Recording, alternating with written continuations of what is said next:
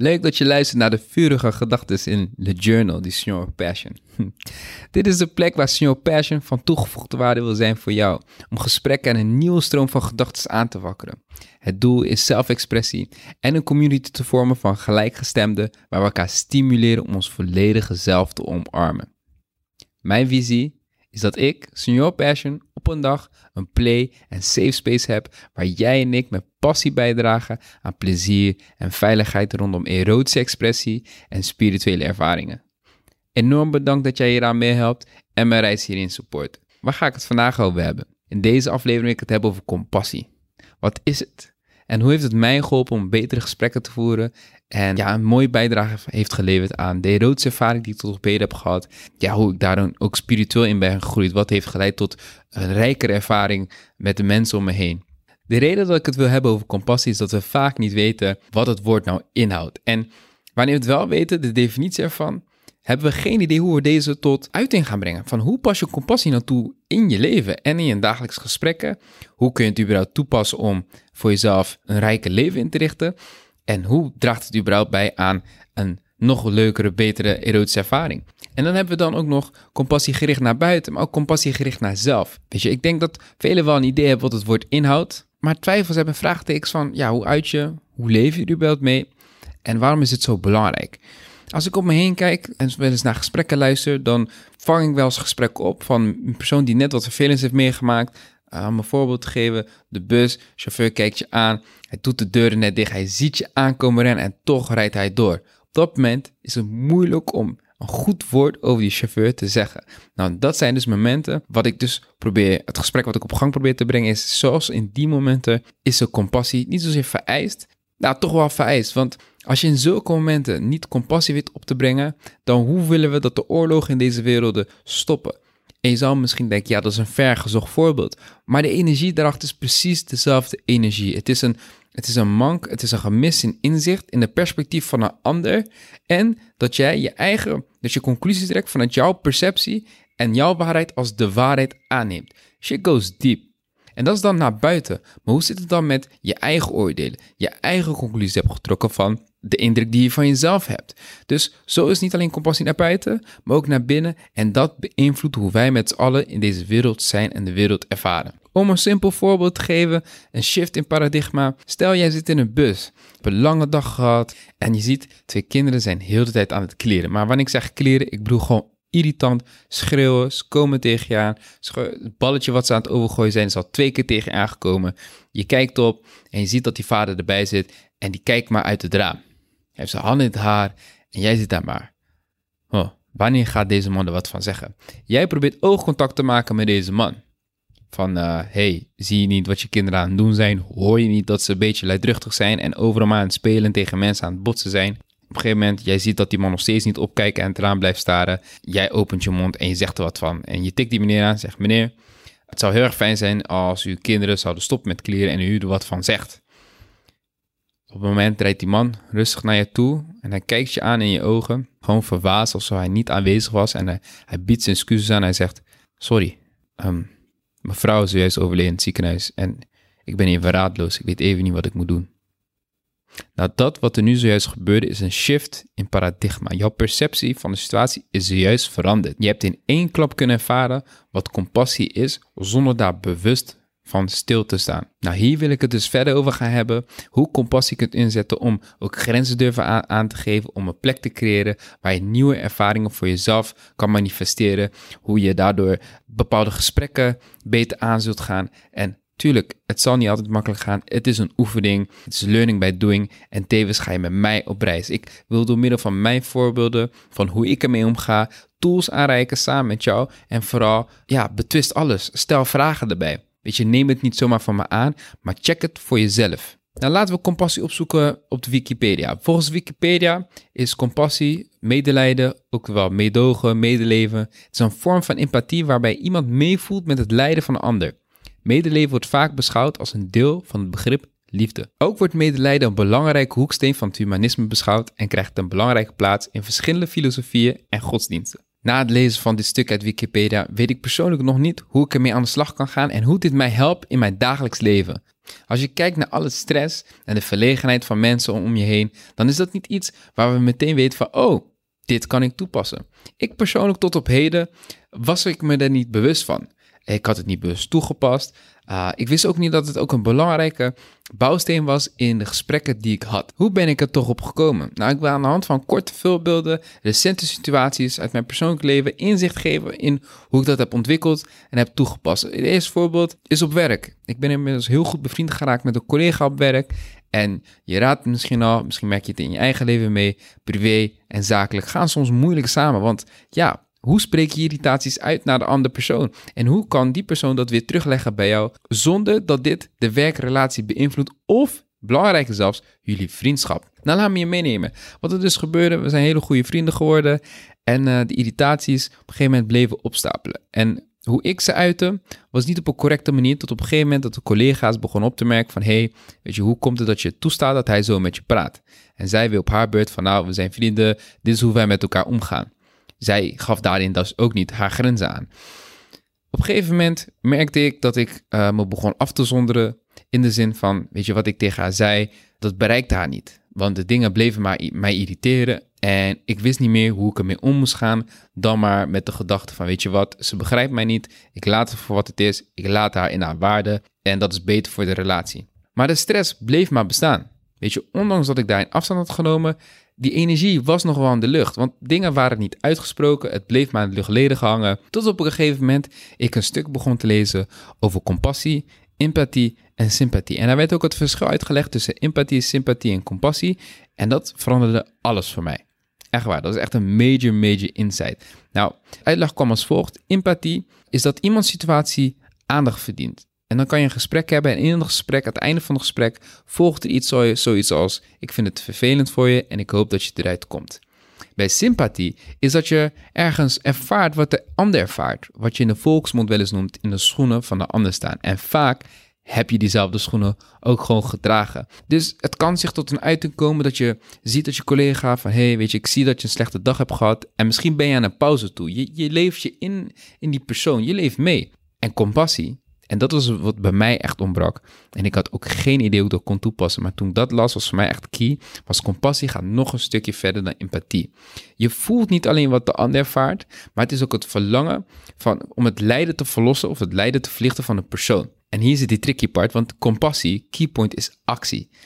En dat betekent niet, zoals ik wat ik heel vaak deed, is dat wanneer een persoon klaagt of met een persoon met iets bij je komt, is dat je meteen dat wil gaan oplossen voor die persoon. Dat is wat ik namelijk deed. Gelijk in oplossingen denken, gelijk in actie komen. Er is een probleem, ik wil het voor je oplossen. Weet je, ik ben er voor je, let's do this. Maar daar zit een nuance in. Want in dat stukje is ook nog een stukje van, weet je, behandel de andere persoon zoals je wil dat, dat je zelf behandeld zou willen. En natuurlijk denk je van, ja, ik zou willen dat iemand iets voor me zou oplossen. Maar niet altijd heeft die persoon daar behoefte aan. Dat volgende zin, dat was voor mij echt, zeg maar, de, de insight, de, de, de, de één tiende punt om net te kunnen slagen, is het voorbeeld te aangeven is van, hé, hey, ik voel je pijn en ik kan me voorstellen dat het heel moeilijk is om hier alleen mee om te gaan. Is er een manier hoe ik je zou kunnen helpen? Het is dat laatste stukje vraag. Is er een manier hoe ik je zou kunnen helpen? Het is alsnog actie. Het is alsnog compassie. Het is alsnog medeleven. Maar ik vraag hoe ik een bijdrage zou kunnen leveren. En zo heb ik het ook toegepast in de irritaties. Is er een manier hoe ik hier aan kan bijdragen? Wat is mijn aandeel en hoe kan ik hier een bijdrage leveren? In plaats dat ik ongevraagd advies kom, in plaats dat ik op de, de pijnpunten van de ander ga zitten, geef ik expressie aan van dat ik weet uh, dat het moeilijk is om te horen wat ik nu te zeggen heb. Want het is ook niet makkelijk voor mij om te zeggen. Maar is er een manier hoe wij hieruit samen kunnen komen? Ik ben dat gaan toepassen en dat openen deuren. En ik heb het bij meerdere gesprekken ben ik gaan toepassen. Het openen echt een deur. Dat is echt een tool voor mij om niet alleen uit te drukken wat ik voelde, wat ik dacht, maar niet met, met vingerwijzend en op de pijnpunt gaan zitten. Nee, dat ik bewust ben van een pijnpunt en dat ik die persoon ook laat weten dat ik hier moeite mee heb om dit te zeggen. En dat creëert dus een wederzijdse begrip. Dus je kunt je voorstellen, er wordt ruimte gecreëerd voor alle moeilijke gesprekken die je kan hebben, door simpelweg in jouw kracht te gaan zitten, aan te geven waar jij zelf mee zit, maar compassie voor wat het met een ander kan doen.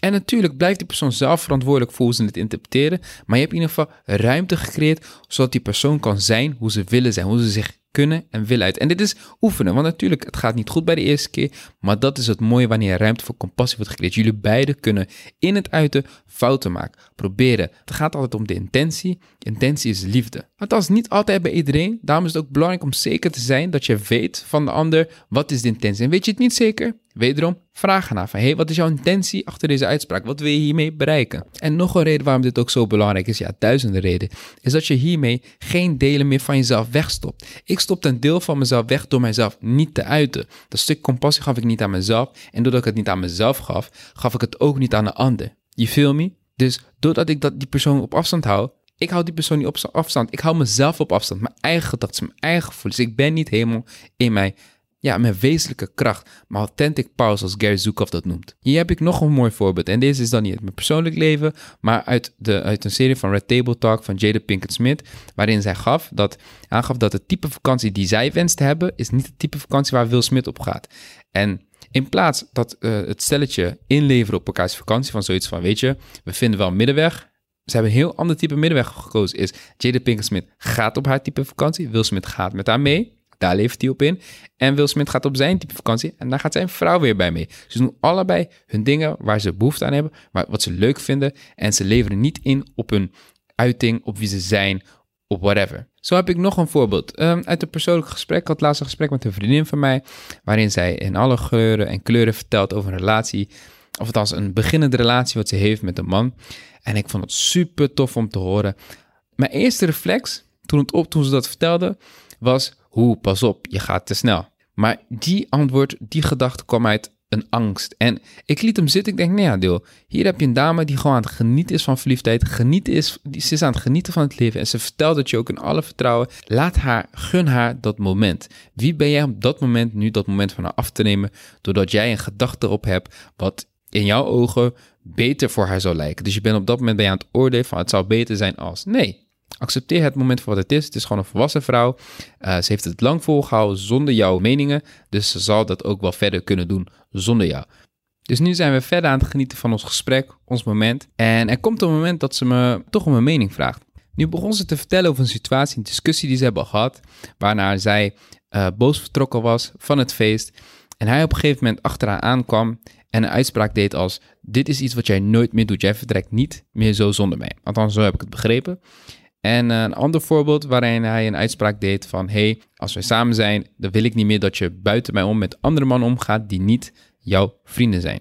Nou, ik hoor jou denken, discussies zijn normaal, man doet zo'n uitspraak. Dat kan, het is super cute, weet toch, dat zijn mannen territoriaal. En denk je, ja, nu komt de andere coin, de flipside. Komt die uitspraak vanuit compassie, dus liefde, of komt die uit angst? Want heeft die, is die man met haar samen vanwege zijn ego dus daarmee bedoel ik, wordt het, wordt het bevestigd, heeft hij dan zeg maar een, prachtvrouw waarmee hij kan pronken en dat bevestigt zijn mannelijkheid. Want wat zit daarachter? En nu is het, dat, dat is het stukje waar compassie moeilijker is om toe te passen. Want toch, ik heb je nu uitgelegd wat compassie is en hoe ik dat toepas. En je kan het in simpele manieren toepassen. Het is net als zeg maar met een hamer slaan op een spijker. Cool. Maar nu gaan we het gecompliceerder maken. Want de lessen, de thema's die jij in je leven gaat tegenkomen, zijn meestal veelal dezelfde thema's. En je hebt de tools al. Je hebt alleen nog niet de vaardigheid om ze toe te passen. Je komt net uit één les en de volgende thema staat alweer voor je deur. Waarmee je in je toolbox gaat kijken van hé, hey, wat heb ik hier? Wat kan ik ermee maken om een betere ervaring voor jezelf te creëren? Om terug te komen op haar voorbeeld, is dat ik haar vroeg van hé, hey, weet je, het is cute en maar heb je gevraagd naar zijn intenties?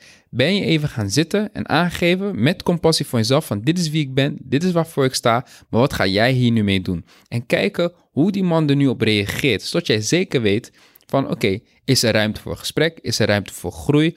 Want iedereen heeft zo zijn shit. En het is belangrijk om, zeg maar, als iemand compassie niet zelf kan geven aan zichzelf, kan hij het ook niet aan jou geven. Ik heb er persoonlijk ervaren dat wat ik niet had, kan ik ook niet aan een ander geven. En natuurlijk, mensen leven gewoon een perfect leven, mensen leven lang, maar kwaliteit van leven, het kan altijd anders, het kan altijd beter. Het is net als wat ik hiervoor zei. Dezelfde energie die verantwoordelijk is voor alle oorlogen en alle slechtheid in de wereld, is dezelfde energie die wij één op één toepassen op zeg maar wat we noemen op een micro-level. Ja, misschien ver gezocht, ik vind van niet. Ik vind dat we daarin met z'n allen verantwoordelijkheid moeten nemen. Het is niet anders dan dat jij iemand in je space toelaat en jij niet je grenzen durft aan te geven. Of omdat jij in een bepaalde situatie terecht bent geraakt en je hebt zoiets van, ja, we zijn hier toch al, uh, dan moet het maar naar B leiden. Nee, A hoeft niet tot B te leiden. A kan ook tot Z leiden. A kan ook tot 1 leiden. A kan tot weet ik veel leiden. Jij maakt ervan wat A voor jou betekent. En dat is eigenlijk wat deze, deze hele aflevering op draait. Compassie is niet alleen zeg maar meeleven met een ander en inderdaad uh, meevoelen en vragen hoe je een ander kunt helpen, maar ook jezelf. Hoe kan jij jezelf aangeven? Hoe kan jij compassie hebben, zelfliefde, zelfacceptatie, daarin je grenzen kunnen aangeven, uitspreken en ruimte maken, zodat een ander dat ook kan zijn. Omdat je dat aan jezelf kan je ruimte creëren voor een ander. Het zijn dezelfde gedachten wanneer een dame op een bepaalde manier gekleed is, waarin de maatschappij denkt, ja, ze is zo gekleed om aandacht te vragen. Ze heeft die aandacht zelf op haar geroepen. En ik denk, ja, dat kan. Dat kan zij gedaan hebben, maar dat maakt het nog steeds niet goed op bepaalde mannen op een bepaalde manier naar haar kijken of ernaar gaan handelen het belangrijkste, daarna gaan handelen zonder haar consent. Het is niet anders dat sommige mensen uh, in het donker blijven, hun gedachten blijven in het donker, bang wat men over hun gaat denken. En ik, ja, weet je, dat begrijp ik helemaal. Weet je, ik kan niet in iemands beroep kijken, in het leven, en er zijn gewoon nuances. Maar ik denk dat er wel een sterk principe achter zit, is weet op je strepen te staan, je grens aan te geven, staan wie jij bent en die situatie creëer ook voor een zodat een ander zichzelf kan zijn. Zo heb ik nog een voorbeeld uit een persoonlijk leven. Ik, stuurde laatst een, uh, een video naar een vriend van mij. We hadden het over uh, ja, erotische ervaringen. En ik stuurde hem een video. En toevallig ziet zijn, ziet zijn zus dat video. Hij stuurt het antwoord terug. Hij zegt, bro, mijn zus wil niet dat, dat ik met je omga. En op dat moment kwam er geen seconde reactie van... Zo, die zus is judgmental of whatever. Wat er, wat, wat er in mij omging is van... Wauw, die zus ziet dus een video waar ik mij vrij uit over mijn erotische ervaringen. En een reflectie wat die dame heeft is: mijn broertje mag niet met jou omgaan. Op dat moment dacht ik alleen: wauw, die vrijheid van expressie is iets wat je jezelf niet gunt. Dus wil je dat weerhouden van een ander. En dat is niet iets wat iemand bewust op zijn netvlies heeft. Dat is, dat is een onbewust proces. Het is wat jij een ander niet gunt, hoe jij je op een bepaalde manier uit, is hoe jij ook naar jezelf kijkt. Om een heel simpel voorbeeld te geven, sommige mensen vragen me wel eens van Adil, wat vind je van mensen die vlees eten? En mijn antwoord is dan van, ja, ik vind helemaal niks van wat mensen vlees eten. Ze moeten doen waar ze zin in hebben. Want op het moment dat ik ga judgen of ik ga oordelen van het vlees niet goed, is het iets waar ik mezelf niet geef. En natuurlijk, ja, dieren gaan dood. Maar goed, sla is ook levend. Weet je, zo kan je de discussie ook eeuwig voeren. Bij mij komt het erop neer, I don't judge, zo min mogelijk, althans probeer zoveel mogelijk bewust van te zijn. En ik focus op mijn eigen staf, mijn eigen ervaringen en het voortbrengen van mijn eigen expressie. En in dat voortbrengen van mijn eigen expressie creëer ik ook weer space om te ontvangen van anderen. Ik heb in de afgelopen jaren leren ontvangen van de mooie mensen om me heen die spiegelen, die reflecteren. De irritaties die ik erbij voel zijn momenten voor mij om te leren. Om, om, nog een moment op te noemen. Ik had laatst een heel mooi groeimoment met mijn oma. Mijn oma, die spreekt geen Nederlands, die kan ook niet schrijven en die begrijpt niet veel. Althans, begrijpt niet veel in de standaarden van de maatschappij. Niet dat ze uh, lomp is of whatever, probeer ik totaal niet te zeggen. Maar uh, in mijn oma's ogen ben ik, uh, ja, ben ik niet echt geslaagd in het leven. Ze vergelijkt mij altijd met mijn neefje. We hadden dan een paar dagen geleden op een gesprek. En dan kwam ze weer van, Adil, weet je, hoe komt het dat je toch nog steeds geen huis hebt gekocht? Je hebt geen vrouw. Als jij toen al beter je best had gedaan, had je al een huis gekocht, net als je neefje. Normaal gaan dat soort gesprekken de ene oor in, de andere oor uit. Maar deze keer dacht ik van, nee, Adil, compassie. Kijk of je haar kan ontmoeten van waar zij staat. Dus ik ging het gesprek aan. Ik zeg, oma, dat klopt. Je hebt helemaal gelijk. Uh, ik had misschien inderdaad al lang een huis kunnen kopen, maar dat kon niet. En ze zei, ja, kijk maar naar je neefje. Die heeft het al gedaan. En ik zeg, oma, je hebt helemaal gelijk. Die heeft inderdaad de afgelopen jaar heeft hij een goede baan, waar, waar hij gewoon een goed salaris uit heeft gehaald en een huis heeft weten te kopen. En mijn oma zegt, ja, zie je, als jij al betaald werk had sinds die tijd, had jij nu een huis gekocht. En ik ging weer. Ik zeg, oma, dat klopt. En ze ging verder. Ze Adil, je hebt altijd werk gedaan voor een ander en je kreeg er niet voor betaald.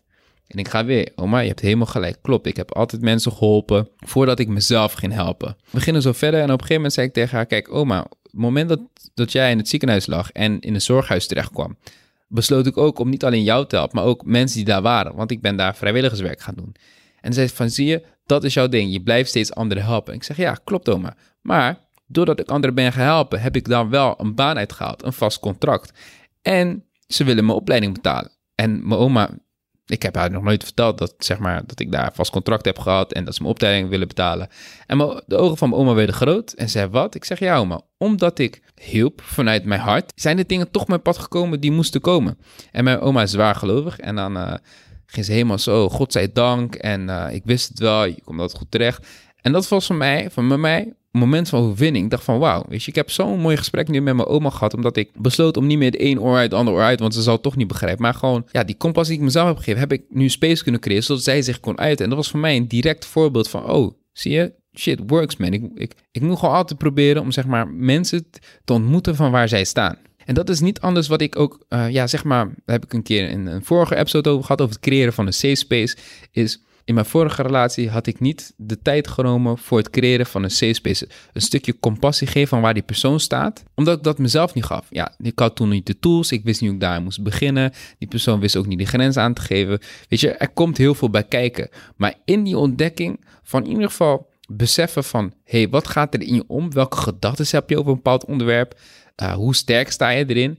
Weet dat het iets is wat je moeilijk aan een ander kan geven. Wil jij open het gesprek aangaan, dan ga je open het gesprek in, zonder gedachten. En dan heb je misschien de reflex, ja, je hebt toch altijd een vooroordeel. Als dat de gedachte is die jij nu open voortbrengt, dan sta je al per definitie niet open. Dus dat is de eerste gedachte waar je aan zou moeten gaan werken. Kortom, het doel voor mij, voor erotische expressie, is dat je in een moment jezelf accepteert waar je staat, wie je bent en waar je zin in hebt. Mensen hoeven niet te begrijpen wat je doet.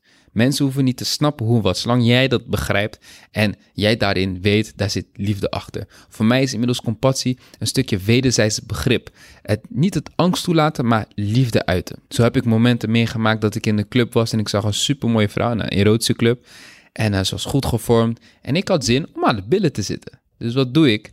Ik ging op de af en ik gaf aan van, hey, je ziet er goed uit en zou ik alsjeblieft aan je billen mogen zitten? Zij in die space zei van, oké, dat kan. En dat was het ook. We hadden die korte interactie. Ik blij, zij blij. Misschien had het wat meer kunnen, weet ik niet. Maar ik had er ook niet meer zin in. Dat was wat ik op dat moment wilde doen. Hetzelfde geldt mocht jij ooit een keer naar een erotisch feestje gaan. En jij bent daar, weet dat alles kan, maar niks moet. Op het moment dat jij je grens aangeeft, of voor jezelf weet van, hey, weet je, ik ben hier met mijn partner en dit is wat we gaan doen, hier is waar we zin in hebben, hoef jij niet honderdduizend vragen te stellen van hoe, wat, zus en scenario's te gaan bedenken, want dat weet je allemaal niet van tevoren. Wat je wel weet is van, hey, we zijn hier om te genieten met elkaar, voor elkaar en voor de rest zien wij wel. En wat eruit uitkomt, misschien komt er iets niet leuk uit, misschien komt er iets super tofs uit, jullie gaan naar huis en jullie hebben het gesprek. Compassie voor en met elkaar. Want uiteindelijk, weet je, we weten het allemaal niet. Weet je, we zijn allemaal op reis. Jij en ik, we don't know shit. Het komt erop neer, zolang jij issues en triggers hebt, is het niet iets, is het geen reden om, zeg maar, zaken uit de weg te gaan. Van, hé, hey, ik ga pas dat aan als ik X, Y, Z voor mezelf heb opgelost. Want dat zal het nooit zo zijn. Het is net als van wachten tot je ergens klaar voor voelt. Dat gebeurt niet. Je bent er klaar voor op het moment dat je actie neemt. Inzicht is ook onmiddellijk. Op het moment dat je ergens inzicht in krijgt, inzicht dat je misschien nog kan werken aan compassie aan zelf, is dat onmiddellijk. hey, betekent niet dat je er gelijk goed in bent, maar het is wel een inzicht wat je onmiddellijk weet en je gaat het toepassen. Dus na vandaag, wat ga je doen? Hoe ga jij werken aan een stukje compassie? Hoe geef jij dat stukje zelfliefde aan jou? Welke gedachten heb jij tot op heden gehad die jouw acties limiteren? Die limiteren in de vrijheid, in de liefde die jij mag ontvangen en de liefde die jij mag geven. Kortom, dit is weer een nieuwe aflevering van Senior Passion. Ik hou van jou en ik hoop je snel te gauw te spreken of te zien. Laat me weten of je een keer een episode met me wilt opnemen. Ik uh, heb dat ook als doel gezet voor de komende tijd. Ik wil gewoon mensen in mijn podcast hebben, vragen stellen. Ja, rondom uh, erotische ervaring. Wat, jou, wat zijn jouw gedachten bij? En gewoon een gesprek hebben, man. Weet je, we leven in een mooie wereld. Het is helaas niet perfect, maar het is wel een mooie wereld, man. Love, peace. Ik ben oud en hopelijk zie ik je en spreek ik je volgende keer.